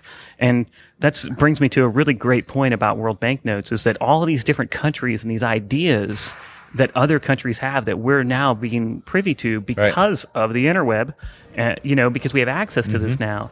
Um, one of my favorite notes, and it's just a really cool note, is a $3 bill from the Cook Islands. Wow. And that bill never would you think that you would see this on a on a dollar bill or any kind of banknote, but that bill has a topless lady riding a shark off an ocean wave, and that's the Cook Islands for you. You know, everybody's topless in the Cook Islands. you know, and there's another one. Um, uh, in Swaziland uh, from the 1970s, the king of Swaziland, he wanted to, um, he was a family man, right? So he wanted to put his family on the back of the mm-hmm. banknote. He wanted to put a picture of his wife there all 11 of them. Okay, so all of them topless, you know, and it just and and and I think two of them were under the age of 11, you know, and wow. but th- it was a great honor to be on you know chosen to yeah. be uh, on the banknote and to be the king's wife. How but it just shows you how different cultures are and how reflective that is in what they put on their Indeed. coins and banknotes. One more. Okay, um, this is something that. Uh, this is something that I, I get from time to time. Actually, I'm not going to talk about this note. I'm going to talk about a note that I don't have here okay. because I think it's more important for your listeners. Um, Iraqi dinar. Good topic. I used to get this question. I had several clients yeah. who would it bought dinar yeah. like as far as the thing. So that's a perfect thing. Let, yeah, tell I me thought about that would be. I, I, get a call about this at least yes. once a month. Yes. And what this is is it's a scam um, uh, early on in the war, you know, all this, um, all these uh, Saddam notes mm-hmm. uh, were being taken up and they were being replaced by the new government. And somebody, you know, got this idea like, hey, you know, some of these countries in the past have pegged their have pegged their bills to the U.S. dollar, mm-hmm. and that has helped them stabilize or go up in value. And they saw the hyperinflation in Iraq taking place, and so what they said was, well we're going to sell Iraqi dinar and we're going to get a million dinars, which had an exchange value of when the when all this first started, that exchange value was you know just a few hundred dollars, and they sold it for a thousand bucks. And they sold it to people who were expecting to win the lottery, and mm-hmm. they sold it under the, the guise that, well, when Iraq uh, stabilizes, right. right. then they'll peg this to the dollar. It was a great sales pitch. Oh yeah, um, but um, but a total scam. Yeah. And and still people they still come up and I get people ask me about this and I try to warn them this is a bad deal. You don't want to do this. You know, this is not and it's the most unstable government in the world. Mm-hmm. It's not going to stabilize and then magically peg their currency to the dollar and then it'll be worth a million dollars. But the reason that they they backed it up and made people believe it is well, oil. Right. You know, all the oil there. Right. You know, so we'll be backed with oil, and then it'll be backed. With, you know, and uh, I, I, I, want your listeners, if they ever get wind of something like that, that's too good to be true. Mm-hmm. Um, those Iraqi dinars, uh, the largest denomination that's out there right now, is a really beautiful bill, and its value is there inherently as a collectible because it's so pretty. And it's a high denomination piece too. And high denomination items have a tendency to be more collected because people are interested in mm-hmm. hyperinflation. Maybe it's the fear based right. within us, you know. But it's a really beautiful note. It's got like a rainbow design and artifacts on one side of it. Um, and it would be worth having. And you could get one now for about 25 or 30 bucks. And that's a 25,000 dinar bill. Um, but what people did uh, with this Iraqi dinar scam is they put a million uh, uh, dinars together and they sold it for thousand dollars, and it doesn't even exchange for that now. Right. So if anyone was sitting on them, my advice would be to immediately find a way to get rid of them because it's only going to destabilize. And the other thing about it is, with world currencies, any government of any world currency can say, okay, we're pulling everything in and reissuing new currency. Mm-hmm. The old currency is not going to be any good right. after this point. Great Britain does that all the time. Yeah. Um, they change their bills, you know, on average every 10, 12 years, 15 years. And then they have a short period of time where the old currencies can be brought in in exchange for new bills. So that could easily happen tomorrow with the Iraqi dinar. Yeah, you have no control over it. You're, you're not the one sitting in the office making the decisions and kind of making stuff happen. You have zero control over it. Yeah, yeah. So I'm glad I thought of that because Yeah, that's a, that is a perfect thing to uh, that's a perfect thing to end on, and super super. Uh, it was heartbreaking. I was in an appointment one time with this couple, elderly couple, and they had been through um, just some major health problems. They were in their late 60s, uh, and the health problems had wiped out the little bit of money they had. They were both trying to work, and then we're digging through assets and whatnot, and we're talking about what they have. Oh, I've got five thousand dollars or eight thousand dollars worth of Iraqi dinar. Oh no! like this is that's just criminal because Yeah. In this the five thousand or eight thousand dollars that was a materially important asset. Yeah. and I don't remember how I handled it. It was I didn't I didn't jump up and down on them and tell them they were stupid because ultimately that uh, they they're already in a bad spot. they're already in a bad spot, Yeah. and just saying you lost all your money and destroying the hope of that. Yeah. I, I don't actually remember how I handled it, but I just remember just feeling totally crushed, like and they had so much hope in that stuff. right. probably. And it was it was going to be the ship that was going to come in. It was going to be the silver bullet that would just make them rich. well that and those magic beans they traded that cow for, right? Right. Yeah. I hate I hate how it seems like the most needed among us in society, the most need, needy, you know, the our elderly family, our elderly friends, they're the ones who are the most susceptible to scams and God has a special place in hell for those. Oh those yeah, scammers. yeah. I mean, it's hard to stay abreast, and that's why they're targeted because Right. there's so much information out there now Right. that it's hard to be on top of all of it. But um, uh, yeah, I've been in the exact same situation where you got somebody like their and their family member has just Yeah. died. They're crying across the table Yeah. from you, and you're like, "I'm here to help you." I just want to give you as much money as I can for what you have to help you, Right. you know, get on with life and grieve and, and benefit from what your heirs left you, you know, and, and that's a tight, that's a, that's a really tight spot to be in. And it's also tough when people think they, and this is my encouragement, find out what, how much what you own is worth. Because I remember I had a neighbor and the neighbor, um, he contracted dementia, but they had a little, they didn't have much money. They didn't have any savings, but they had a little box of coins, of old coins. And so they had been saving this little box for a long time. It was, it was their, it was their little hoard of gold co- of, of excuse me not gold coins of old coins that they thought were going to be pretty valuable. And so we were going through and i was helping them with some pro bono financial planning just trying to figure out how on earth they were they were losing their house. And i was trying to figure out how on earth they could survive. And they uh, had brought out this little box of coins and lovely lady you know late 70s lovely lady well we have this like maybe this can save us and i didn't know anything about the coins so i said well let me go find out and i took him down to my uh, I took him down to my coin dealer and um, I trust him. He's a he's an expert, and he was going through, and he just you know no no no it's worth about thirty cents, about fifty cents, a dollar twenty. You know, it was like there was nothing there. Yeah. and it's just it's just heartbreaking. I it's it's heartbreaking because you know this was her last thing. Like this was maybe this is has value. Maybe it's a few thousand dollars of silver coins that are very rare because i saved these from my grandfather. And Well, you know, I, just I, there's so much that I wish I could just I wish I could talk to your. that's why you're great going to create a podcast. Okay, so I, there's this one other thing that I, I really want to bring home to Go them is that don't mistake an accumulation of coins for a collection. Remember, every GI from World War II brought back a handful of this stuff, and it's in a cigar box somewhere. That's not a collection. A collection has effort, intention, study, passion, all those things behind it. And that's what creates wealth. That's what you got to pay attention to when you're buying coins out there. And, and, and before you buy any coins, you want to find that dealer that you like mm-hmm. and trust, that you think, uh, and, and to steal one of uh, Dave Ramsey's thing, has a heart of a teacher. right You want somebody that's going to lead you and help you and cares more about you and passing on the legacy of his knowledge than he does your money. right So you want that and you want to collect with passion. that and i think pay that person well don't uh, obviously it needs to be fair Yeah. but don't quibble over the so we were right in the middle of this really great thing, and then my my uh, recorder died. So we're here on the backup recorder. I just wanted to finish just simply by saying, don't uh, don't try to cut the dealer out of their profit.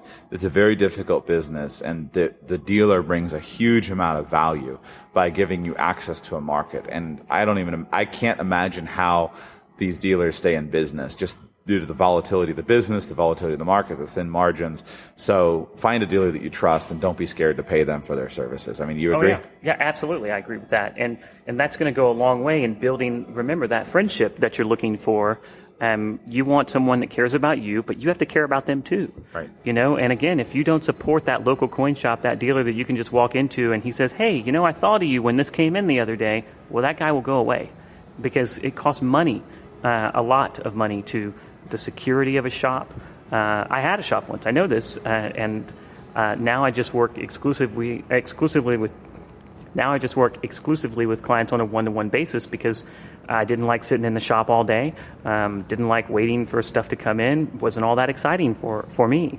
And a lot of dealers feel the same way. When something exciting comes in, they want to put it in a collection that will preserve it, and they're looking for you just as much as you are them. Right. So uh, uh, as we close up, I know you're not accepting clients anymore. Um, you've kind of closed that part of your business, but ex- except on an extremely limited basis. So uh, I'm trying to get you to start a podcast so you can share some of this knowledge with the uh, with the general public because we need more knowledge uh, uh, of this market.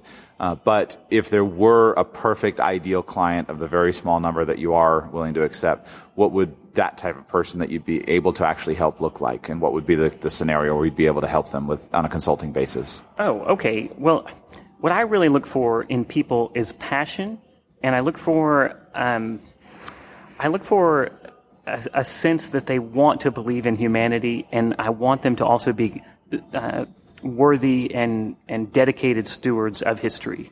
And those things is going to make for any of your listeners, that's always going to make for a good collection. That's what you're looking for in in someone who's building a collection or a potential client. And um, you know, you want somebody that you don't want to work with someone for the next 30 years that you wouldn't want to be friends with, and it takes that time to build a good collection.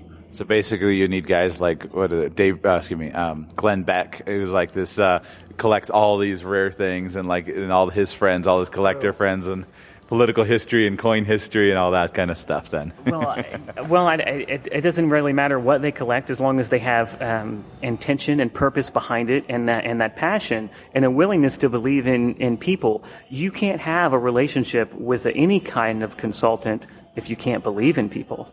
You know right. granted trust has to be earned but on both sides you know and there are clients that i meet and i think hey this is going to work and then after a few transactions i realize no they just aren't there yet, right. and I got to let them go. Right. Um, but I do what I do not necessarily because I want to own a bunch of coins or banknotes, or I like experiencing the history of them. But I do what I do because I can only save as much as I can save as one person. But if I can divide that task by client from client to client, then I am preserving a lot more history. And I myself am being a better steward of history by doing so. So I'm utilizing other people for my purpose, and that's really what motivates me. So I'm always looking for someone that can understand that aspect of me, and that they know that what I'm trying to pass on, we're sharing the burden of, you know, or privilege, yeah. you know, depending on how you look at it. Well, Brian, thanks so much for coming on. This has been super fun, super awesome. Man, I can't thank you enough for having me. I've enjoyed meeting you, and uh, I guess you're probably just going to start stalking me now until I get this podcast up. Indeed. So. I hope you enjoyed that as much as I did. I learned a ton. And I just found it to be a really, really fascinating uh, conversation, a really, really fascinating topic. Uh, I'm very interested in it. I'm in coming days on the show, I'm going to try to bring you a lot more of a discussion about money itself. I've been reading a lot on it, trying to think about how to structure it. Uh, so I hope to bring you a lot more content. But I was thrilled to start with this interview with Brian Norris. Hope you found some useful, actionable tips that you can integrate into your own life. Something a little bit different. I'm not playing the ending music yet, even though I'm back talking. Uh, I'm going to go out today with uh, just another clip. After I turned the recorder off, then I started looking through some more of the bills that Brian had brought to show me. And I went ahead and flipped the recorder back on and just to record some of the things that he was talking about. So I'm going to go ahead and place that audio clip here for you. It wasn't structured, it wasn't me trying to host the show. It was just a recording of us speaking back and forth together. And many of you might enjoy it. So I'm going to go ahead and include it here. But as we go, thank you so much for listening. And uh, thank you for those of you who are supporting the show. Thank you very much. As of today, September 1, there are 223 of you who are supporting the show on our Patreon page, a total of 223 patrons, which is awesome. Awesome. I would love, love, love this month of September to bring that number to 250. If you would be willing to support the show, that would be an increase of 27 of you. So to go from 223 to 250. If you find value in the content of Radical Personal Finance and you find it valuable to at least the tune of a buck a month, please go to radicalpersonalfinance.com slash patron. Feel free to sign up. I've got a bunch of different levels there for you that you can uh, contribute, but it can be as little as a buck a month. Go to radicalpersonalfinance.com slash patron and let's see if we can get this uh, support up to 250 by the end of the month. Thank you all so much. Here is the clip of Brian and I talking uh, after a bit. It's just going to jump right into the conversation because I flipped it on mid sentence, but here we go. All right. So, what's the story on Okay. this? These Uh, this piece here, this is uh, Poland, and this is uh, hyperinflationary period that was relatively recent in history, and uh, this is about in the middle of it, and this is 1988, um, and I think it went up to the millions, um, but they recovered, and now uh, the Polish zloty, which is what they call their um, their currency, um, I want to say it's about uh, five to eight to the dollar. So, um, and I, I could be wrong about that. I haven't exchanged any of these in a long time, and you know, if that's something that fluctuates every day, it could actually be double that now. I just don't know. Um, but the the other one is a, another example of modern hyperinflation, a little bit closer to home. This is Mexico, and this is five thousand pesos. And the reason that I pulled this note is because I wanted you to see it, and and this would be a great one for your listeners to see. From that, this is um, from time period where um, Mexico was going through some major inflation, and their coins and currency did the same thing. So this note, if you could get it to the central bank in Mexico, it would be um, one of those notes that they would still take on a limited basis, but it would only be worth five new pesos so they just chop three zeros off. pretty much. And um, and and that's if you could find someone that would be familiar enough with it to actually take it. And five new pesos to give you an idea what that's worth. Um, I think uh, twenty pesos is worth uh, you know about a buck forty, a buck sixty right now. Wow. So So there's a massive, massive no, change. sorry, two hundred pesos. Sorry. 200 pesos. Okay. Do you, do you remember wh- about what era this is? This was? I don't know anything about I to Mexican say that note hyperinflation. is probably from eighty-seven. And I've got, Here, yep, it's uh, 1987, 24 February 1987 is dated. I got this really cool app here. I want to make sure I said that right. I'm, I can't. There's so many. There's like 200 Yeah. plus countries, Yeah. so I can't remember all of them. Um, so I go to this thing here, and and as far as currency exchange goes, like I do this all the time, but I would not recommend that your listeners get into currency exchange. Right. It- there's some money to be made there, but it is truly the most volatile thing, more so than gold and silver. Right. I knew a couple who actually made money on the euro. They made a you know over a hundred thousand dollars on leveraging the euro when it first came out, but you can't do that anymore. That time is gone. Right. Um, but uh, there are People who get rich, I'm sure there's somebody who gets ri- rich Forex trading, but the people who get the richest are the ones who sell courses on how to trade Forex. Exactly. Yeah, yeah, you're totally right about that. Okay, so just to go back and make sure I'm telling you the right stuff, um, 20 Mexican pesos currently at this second in time equals $1.22. Okay. So this would be five Mexican pesos when you cut the zeros off of it, and that would make it, you know, one fourth of that. So we got a 5,000 note that they just transferred for a five, five, uh, a five peso note. Yeah, and here are two other um, countries that did almost the exact same thing. This is hyperinflationary Turkish uh, note. Um, they went up to the millions, and this is Romania. And notice here on the Romania note, there is a little dot right there, decimal point Right. after the first one and zero. So they could easily just, nope, And this has been done over and over again. People talk about hyperinflation, but they don't quite understand how how countries fix it. And all you have to do is go to South America and you can see what has happened. And this was recent. This is in the 90s. You know, Peru, Venezuela, Argentina, you know, and the, the hyperinflation people remember from 1930 or 1913 mm-hmm. to the 20s of Germany, you know, it culminated in 22 and 23, but it began with the war, World War One.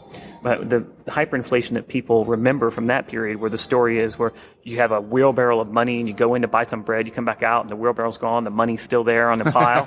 you know, that's the right. well-known story. Right. Well, it was like that in South America in certain places where, you know, at breakfast time, you know, the breakfast would be one price and then at lunch it would be, you know, literally thousands of pesos more and then at dinner it would be double what it was at lunch in a day. And so how do they fix that? Yeah. Well, here's the thing, and this is why this is why you have to have leverage in different asset classes and different forms, and you have to have some form of tangible wealth always and cash on you because you don't know when this hyperinflation is going to happen. If you know, if it did happen, and I'm not one of these naysayer, doomsday kind of people that think that hyperinflation is actually going to happen, and I'm about to get to why.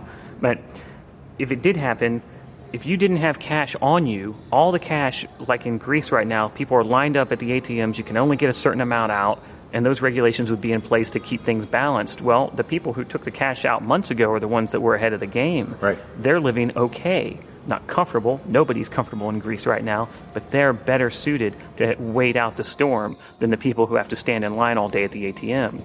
But the other thing is, is that the way they figured out to to fix that problem is they just wait for the currency to circulate back into the federal banks, or I say federal banks because I was thinking in our case the Federal Reserve banks, but they had different banks in these other countries, the central banks of those countries when it filtered back in, let's say, for example, this note here, um, uh, well, I don't really have a good example of this, but let's say you've got um, a Venezuela note, mm-hmm.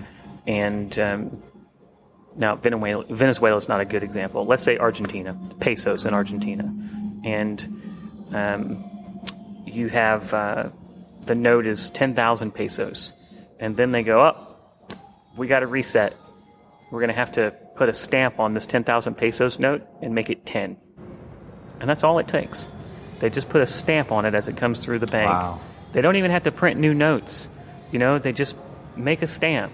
So then, how do the shopkeepers actually deal with it? Because this is like I've wanted to take a trip um, to Argentina and, and, others and like actually talk with people because as much as I've read, I still don't understand what it's actually like to be on the ground in that scenario. How do they deal with that? How does the shopkeeper deal with the fact that the price of the carton of milk is 10,367 pesos, but now someone's coming in with a 10 peso note? Right.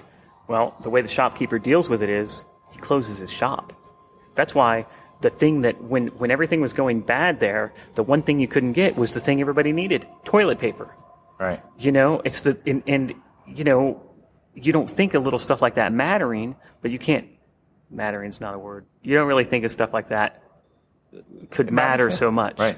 Uh, but um, but it does. You know, the little nuances of the daily life: the milk, the bread, the toilet paper you know, you've seen this in, in hurricane uh, right. country. Right. Uh, I've seen it. Um, I grew up in the Atlanta area, and uh, you get a quarter of an inch of snow in Atlanta, and it's like the apocalypse, you know, with snowmen.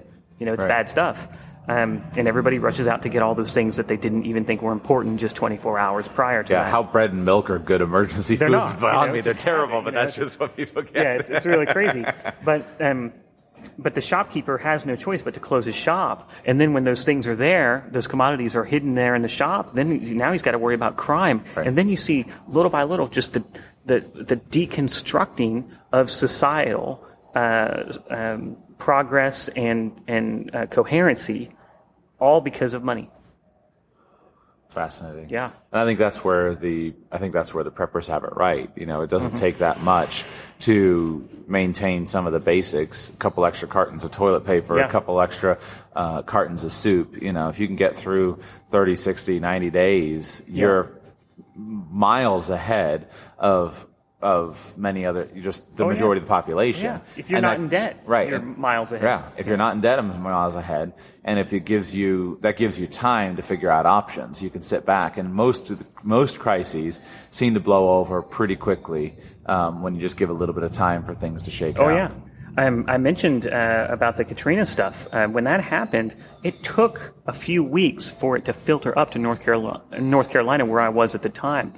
I just stayed home for two weeks, Mm-hmm. Right. Because I had all those things. Not because I'm a prepper in a bunker, Right. but because I had a pantry, I had cash, I didn't have to be anywhere, Right. and so I just got a lot of office work done. Right.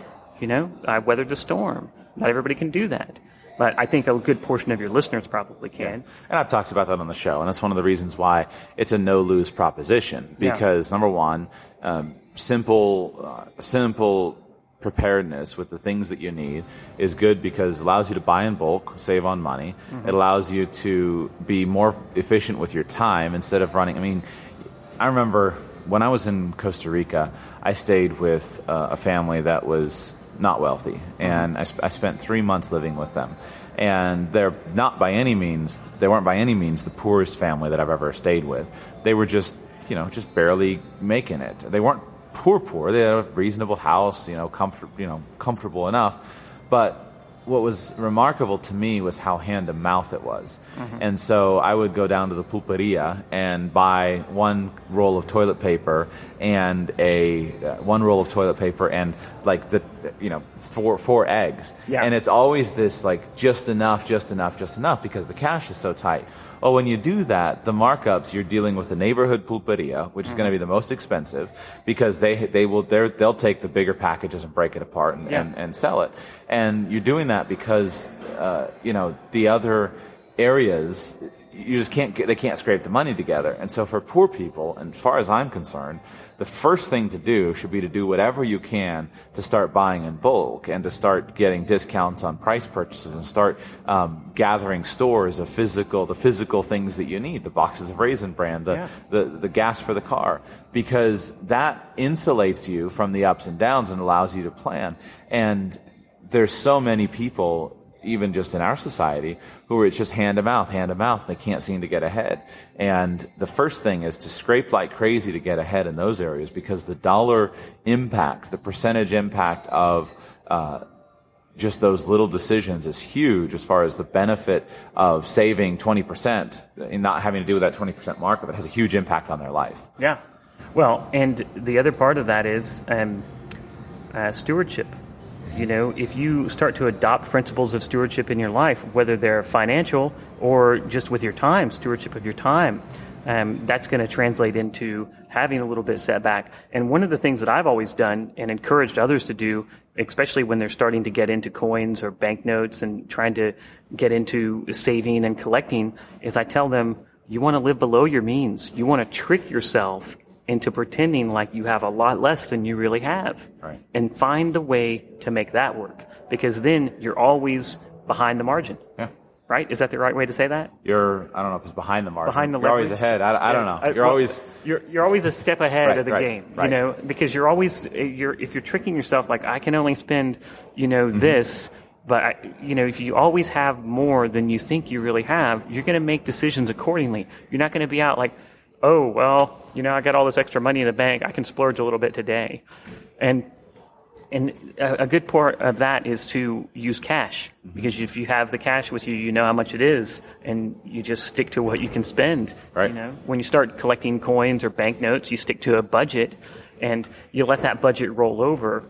Um, let's say your budget is two hundred dollars a month, but that doesn't mean you have to buy a coin every month. You know, if you don't find something that fits in with your purposeful collection, with intent behind it, you just roll that 200 over and then you buy a thousand dollar coin in five months of not finding one, you know, that adds to the collection in a more significant way. Yeah, absolutely. Well, thanks, man. This has been awesome. Super fun. I appreciate uh, appreciate you bringing these things, and then I'll figure out how to um, You can do whatever yeah you want to do. how to display them. So, So cool. you-